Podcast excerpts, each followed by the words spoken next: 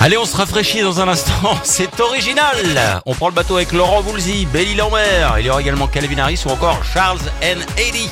Vos toutes dernières infos tout de suite. Il est 11h. Les tubes et l'info 100%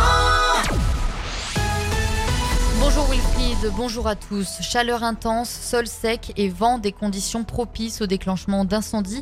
Et ça n'a pas loupé hier dans l'Aude. Un premier feu s'est déclaré à Portel des Corbières. 40 pompiers se sont rendus sur place. Le sinistre qui a détruit un hectare a été rapidement maîtrisé. Et dans la soirée, c'est à Roufiac d'Aude, dans le Limoux qu'un départ de feu a été signalé peu après 17h30.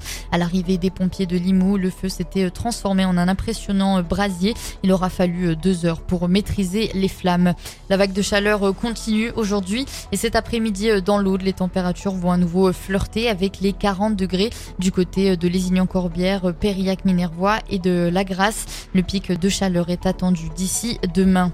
Un homme de 65 ans a été jugé hier au tribunal correctionnel de Narbonne pour des violences sur son ex-conjointe. Les faits remontent au 30 septembre 2022 où la victime s'est rendue au commissariat de la cité audoise pour porter plainte contre son ancien compagnon.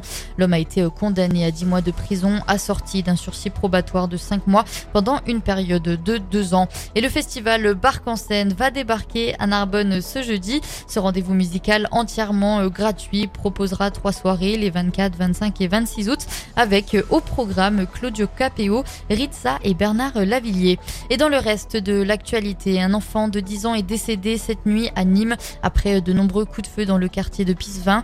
Le petit, euh, la petite victime se trouvait à bord d'une voiture avec des proches au moment du drame et l'un de ses proches a d'ailleurs été grièvement blessé par balle. Et les maires écologistes de Bordeaux et de Strasbourg ne participeront pas euh, aux journées d'été de leur parti cette semaine au Havre. La raison, c'est la venue du rappeur très controversé Medine.